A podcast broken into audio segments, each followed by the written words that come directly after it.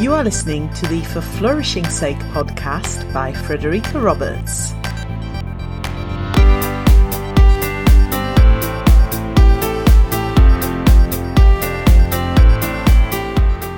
Welcome to episode 48. This is the second of the extended podcast episodes over the next few weeks, where you will be able to listen to the replays of the For Flourishing Sake book launch events. Today, I bring you the second half of the first panel discussion of the book launch extravaganza.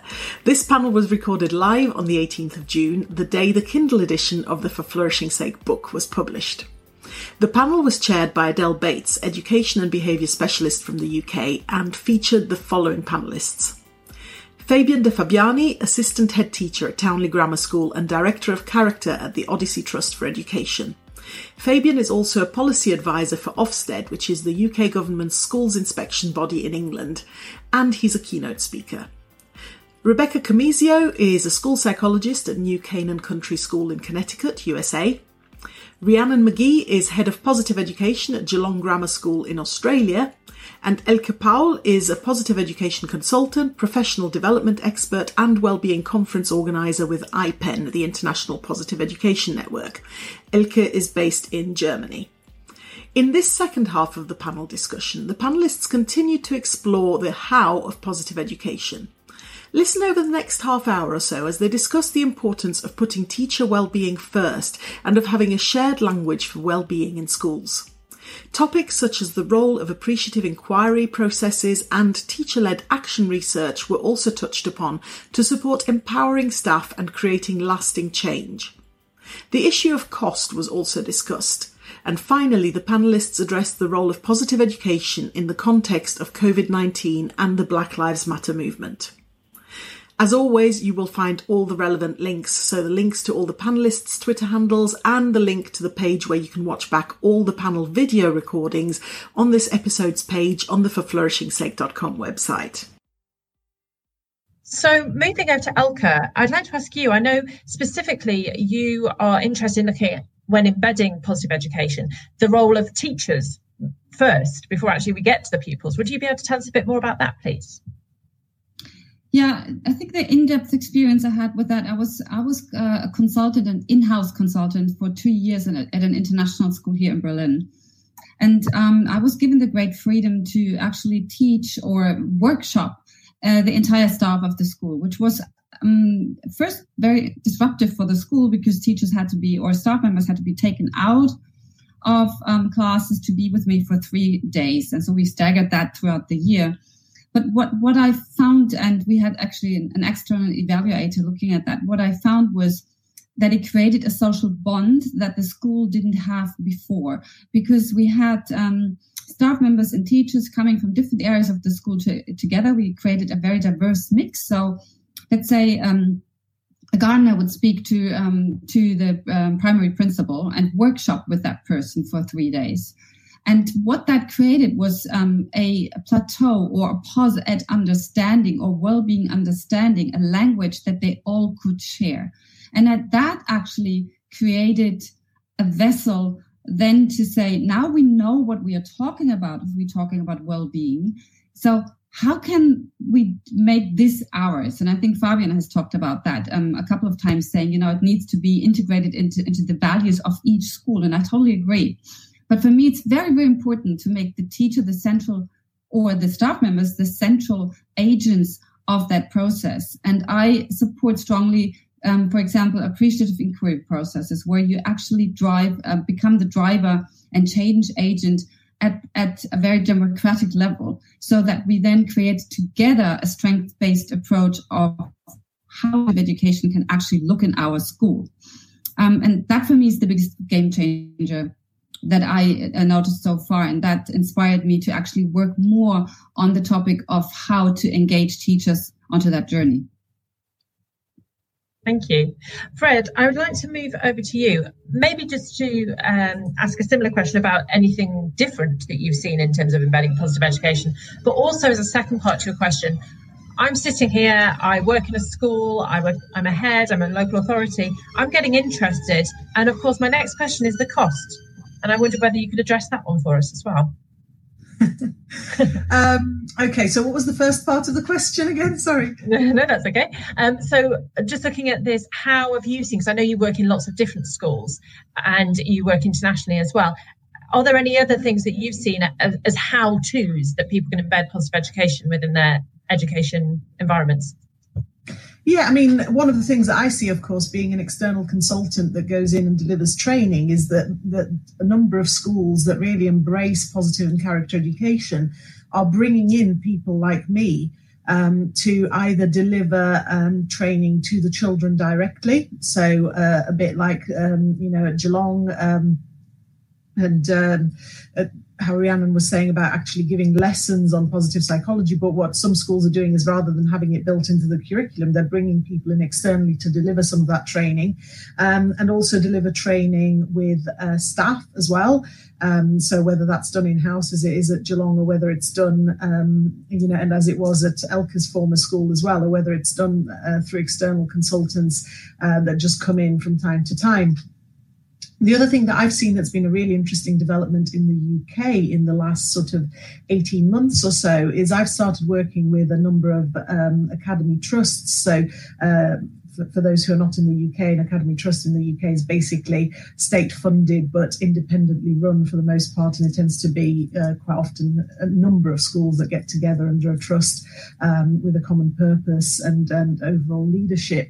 Um, and I've started working with a number of these academy trusts on um, bringing action research into schools. So, really empowering the staff um, and and as part of that overcoming the objections you know to, to actually give the staff the control over let's try things out, but try them out in a methodical way, in a research driven way. So they're actually um, getting some training from, from me to, into what character education and positive education is, and some of the interventions that they can look at as well, but also the bigger picture. And then they try things out within their own setting and they, they document that as well. And I think that's a really interesting development. And I'd like to see a lot more of that, of, of um, that research happening directly in schools, because a lot of what's been happening in terms of the development of this from a research perspective has come out of academia.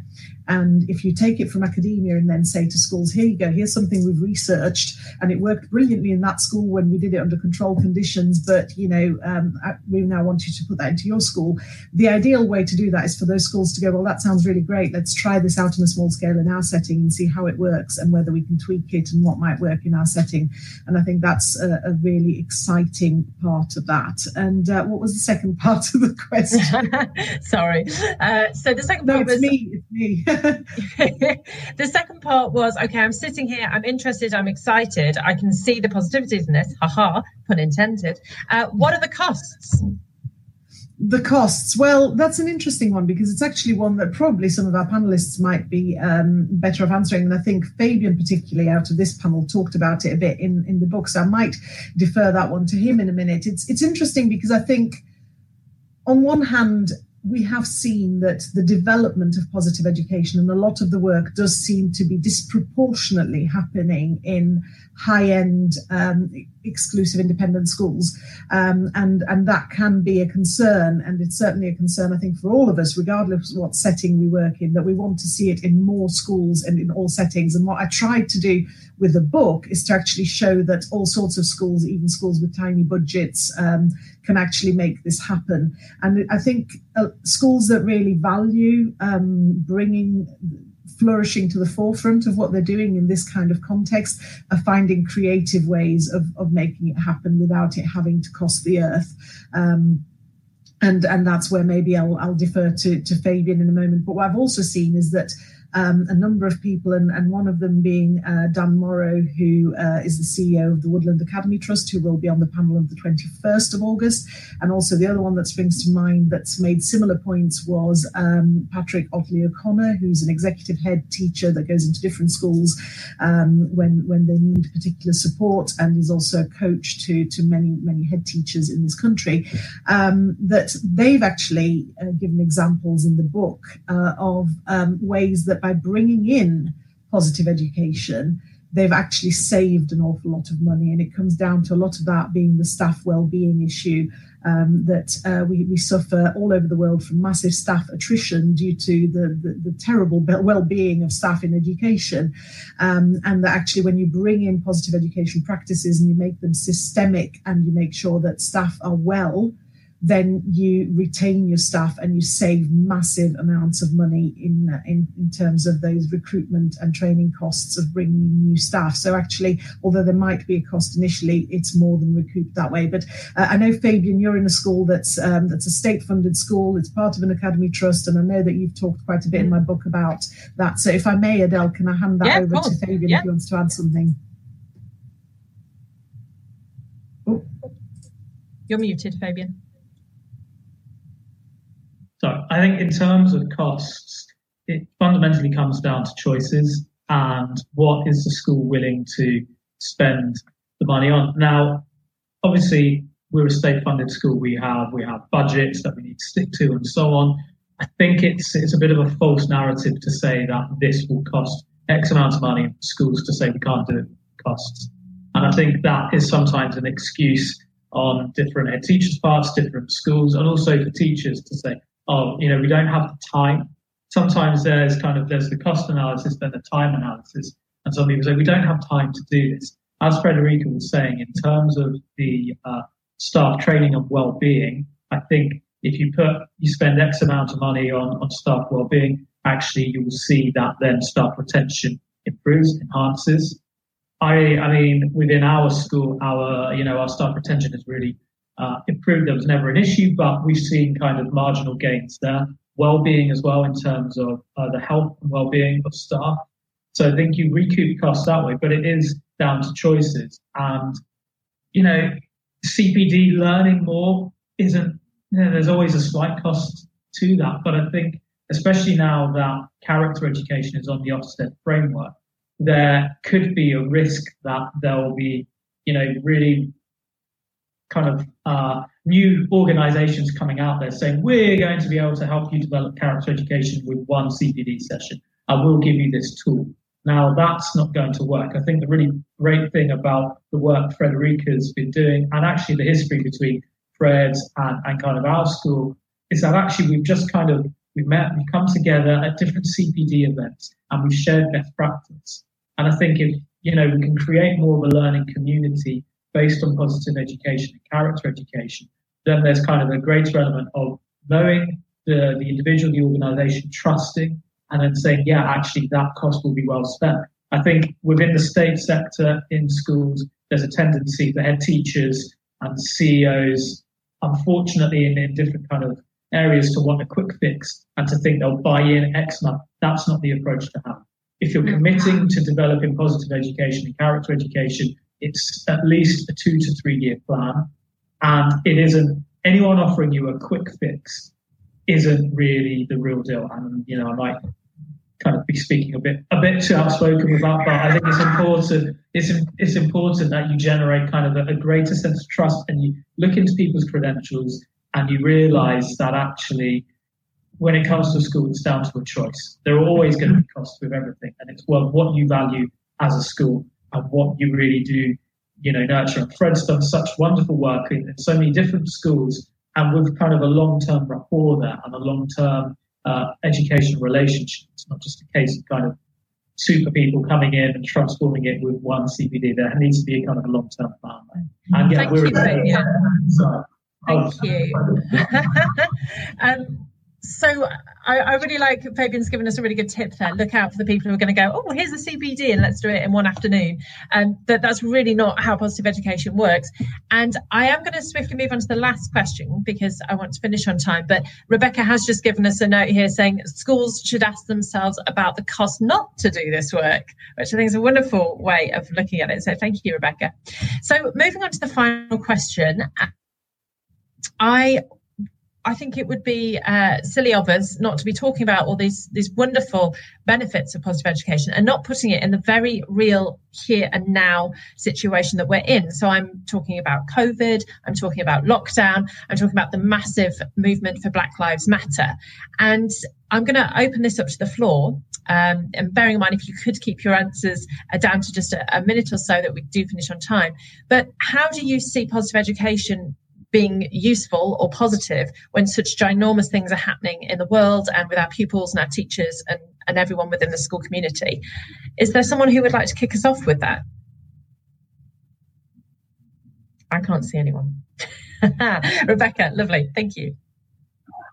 Um, yes, thank you. I, I think that it, even prior to the pandemic, um, we saw the rise of mental health mental health challenges um, among our young people um, all over the world. And I know in the United States that um, for the first time ever, uh, adolescents reported feeling more stress than their parents, and that's so um, so on us as adults. And I and I think you know the situ- situation with uh, shelter in place and um, remote learning and um, all of the horrible um, news uh, lately about um, in police brutality in the United States has just exacerbated existing mental health vulnerabilities. And um, so I think that you know had we been doing more of this work all along, um, we would be in a better place to, as I said before, address some of the inequities um, so that I know that wasn't short, and I could probably go on, but I will um, hand it off to someone else. Is there anyone else who wants to pick up on uh, Rebecca's points? Yeah, Fabian. Sorry, just briefly. Yeah, I think with COVID and also with uh, you know the murder of George Floyd and, and Black Lives Matter, I think especially within UK schools, we're thinking of the recovery curriculum and I think positive education, in particular in terms of well-being and trauma, is really at the forefront now in terms of forming that recovery curriculum and trying to heal some of that trauma. And just to kind of to reiterate that, if you think about you know governments and so on, with all these lockdowns, what's actually been important to note is that when the question was between health and wealth, you know the lockdowns came in in the majority of you know the the world's governments, and we, we valued health and well-being above GDP. And I think that can only kind of encourage us and reaffirm what we're doing. Lovely, thank you, Fabian. Um, and so as we uh, bow out as we uh, we start to wrap up, I would just like the panelists to think if there's any final thoughts or uh, any pieces about positive education that you feel you didn't get off your chest, um, especially how to's. I think it's been really useful in this panel today, listening to people um, explain how they've invited this work into their their different scenarios. And I can also um, reiterate as well, because I've read some of the book, uh, that Fred's really good at doing this. She does really give us lots of examples of this is how it works in a very small setting with a very, very small budget, um, and then to the opposite as well in, in different settings. But it is all in the book, so I do recommend that. So, um, going to final thoughts from the panel, uh, Rhiannon, are you okay to start? Uh, sure. I think that you know, this experience um, this evening for me has just reminded me about the um, value of connecting with other schools who are on the journey, both in your own country and beyond. And anytime I've had the opportunity to do that, um, especially when you are a leader um, in your own school, sometimes it can feel a bit lonely if you're at the early stages. I think it's just really helpful um, to learn from each other, to keep an open mind, and to know that we haven't got, you know, we, we, we're endeavouring to do the best we can by our young people, but there's still a lot of work we need to do around measurement. Um, so we need to help each other out in that way too to make sure that we are definitely doing the best we can by our kids.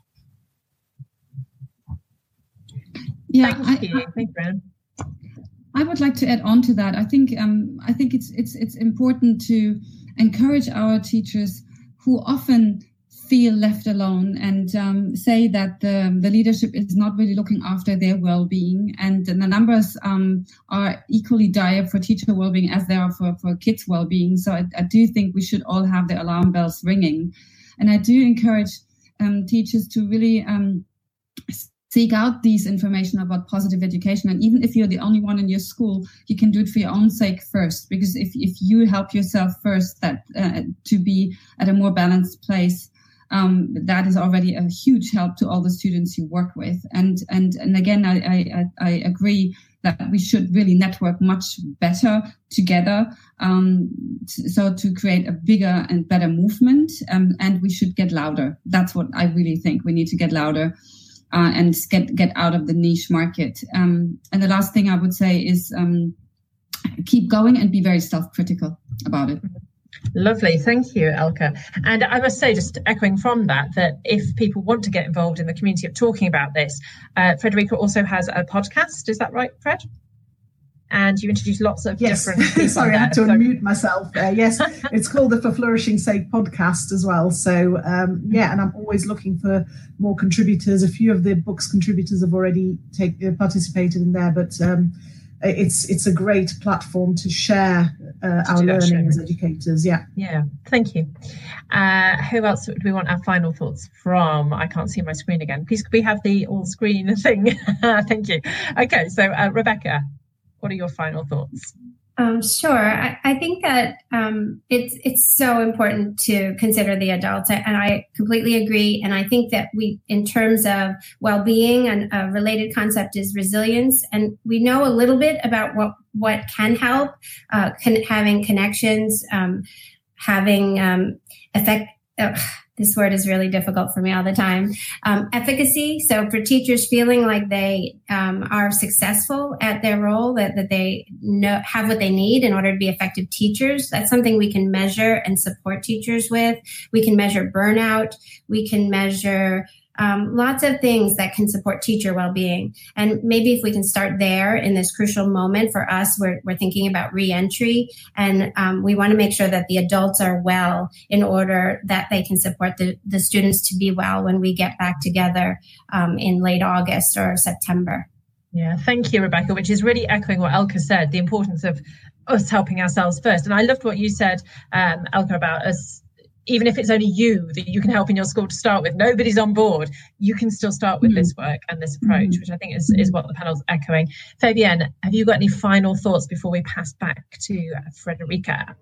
Yeah, just really quickly uh, echoing what everyone has said, and in particular within, if you're in a school setting where kind of character and positive education isn't on the kind of agenda, but you do really want to develop it, just kind of have that resilience and have that creativity just to keep kind of pushing for it because, you know, sooner or later this what is universal now in UK schools, but kind of this this element of particularly the combination of well-being and character positive education. I think that is really where the future is in education. So just keep banging that drum and uh, start with find this book. Lovely. Thank you, Fabian. So, thank you very much to all our panel. And talking of banging drums, uh, I think we better pass back over to our author of the hour, Frederica Roberts. Thank you so much, Adele, and thank you so much for that brilliant, brilliant share, sharing of a discussion that I'm sure we could have actually gone on for hours uh, because we're all so passionate about the topic. But um, the hour is up, and uh, um, I need to at some point go and have some lunch, and uh, Rhiannon needs to go and get some sleep, and Becca needs to get to school, etc. And, and Fabian probably needs to get back to to lessons. Um, but um, I just wanted to really um, bring my own final thoughts to this, which is um, there's so much to unpack and there's so much going on in the world at the moment. And and you're right to have asked that as a final question. You know, what do we do in, in terms of everything that's happening with Black Lives Matter, with COVID, etc., and, and the, the big picture with uh, with positive education and how that fits. And a lot has already been said by the other panelists on this. But the one thing that I would like to add to that is that from the very beginning, even though it was perhaps not initially articulated quite so well, but it's certainly been articulated since in the positive psychology movement and then within positive education and certainly within character education and everything that's written and talked about there, there's something very crucial there, which Fabian talked about earlier on, which is about um, sort of the, the citizenship aspects of that.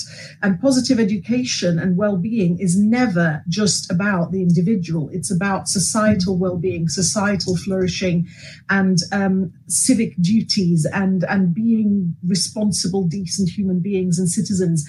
And so, more than ever, this stuff is absolutely crucial because if we look at what's happening even just with COVID, you know, we are relying on being responsible citizens in terms of res- respecting lockdown, in terms of um, not just thinking about whether we might be personally affected, but, uh, you know, the example of, of the wearing masks, for example, that actually does nothing for you, but people wear masks in various countries to protect other people in case they're asymptomatic as they're walking into shops and into public transport, etc. And if we're looking at the, the, the, this, you know the, the, the horrible picture that we've been seeing in terms of uh, what's been happening that's led thank goodness to the big resurgence of the black lives matter movement and the demonstrations all over the world despite the the lockdown situations is that actually that um, the idea that we can educate children to to be citizens that care and that um, that want to actually um, develop the well-being of those around them is really crucial. Um, so I think there's more need for for what we are all doing and talking about than than ever. So um, we will be back uh, with a different panel today to talk about some of the same topics, some different topics all around positive education and character education um, later on today. Um, so at 5 p.m. UK time, um, I'll be back with Flora Barton, Kelly Hannigan, Patrick Ottley O'Connor, and Rebecca Teague. So that will be a mostly UK based panel, but absolutely fantastic panelists uh, with different settings, different experiences um, to, to really bring uh, this discussion to life again and bring the how to life. And then at seven o'clock, we're back with an international panel again. So again, seven o'clock UK time, BST, we're on at the moment. We'll have Serdar Ferit. Um, I'll have to check with him whether I'm pronouncing his name right. Probably not. Uh, Ian Flintoff, Julie Goldstein, and Katrina Mankani. So we'll have panelists from um, UK, Finland, um, the USA again, Connecticut, and um, also from Dubai. Um, so if you can't join us live for any of those, depending what time it is in the world where you are, then all of the panels, including this one, so you can share the link and share it with other people that couldn't watch it that you think might find it interesting. Uh, all the panels will be on the forflourishingsake.com website on the landing page where all the information was about the panels for the day, um, and also on YouTube and Facebook where you've been watching live and uh, potentially being able to ask questions as well. And of course, remember to buy your copy. It's there at the bottom of For Flourishing Sake. If you get the Kindle version, which is out today, then you've got it straight away and you can read so much more about the how as well. And once you've read it, I would like to ask you a really big favor because um, there are so many books out there. And uh, without reviews, it's very difficult for the books to get seen. So once you've read it and um, even if you didn't like all of it, you know, it's not all about five star reviews. I mean, I hope you will love it, but um, it's about honest reviews. So if you, once you've read it, leave me an honest review on Amazon, please. Um, so uh, please get those reviews coming in. They're really, really valuable. So thank you very much. Um, and all that remains for me to say, I'll bring the panel back as I do this, is. Um, a huge, huge thank you from the bottom of my heart. I think I'll go and have a little happy cry before I go to the next panel this afternoon. Thank you so, so much um, to all of you. Thank you, Elke. I'll go down the screen as I see you, uh, Elke. And um, thank you very much, Becca and Rhiannon and Fabian for the fantastic input, uh, not just into the panel, but into the book as well, and for giving your time so, so generously to share your experience and your knowledge. And a massive thank you to Adele for chairing this panel today uh, on what I know is a massively busy day for you. So thank you so, so much. You've done a fantastic job. And thank you to all of you for watching as well. And um, I've seen lots of tweets, and Annie Poole, particularly, who will be on, uh, on a later panel with us as well as contributors. She's been tweeting like mad so look out on Twitter for all the uh, at Flourishing Ed hashtags and, and share what she's been sharing. Um, she's been finding all those tweetables you were mentioning, Adele, and, and tweeting them out. So thank you very much. And thank you to everybody who's been watching. Uh, join us at five o'clock UK time and at seven o'clock UK time if you can. But for now, bye bye from all of us. Thank you for tuning in to the For Flourishing Sake podcast. If you found this episode useful, please give it a five star rating on iTunes to help it reach more people and please spread the word. Also, if you haven't already, remember to subscribe so you'll never miss an episode. For Flourishing Sake is available on iTunes, Apple Podcasts, Spotify, Google Podcasts, and Deezer. The book by the same name came out on Kindle on the 18th of June and will be out on paperback on the 21st of August. You'll find it on all the major online book retailer sites. It's jam packed with evidence based strategies for whole school positive education with case study examples from a wide range of schools from around the world. So why not order your Kindle copy now or pre order your paperback so you'll receive it as soon as it's published? If you'd like to get in touch with questions or comments or to contribute to a future episode, please contact me via Twitter at flourishinged. You can also leave comments on individual episode pages on the forflourishingsake.com website. I look forward to hearing from you, and until next time, for flourishing's sake, have a great week.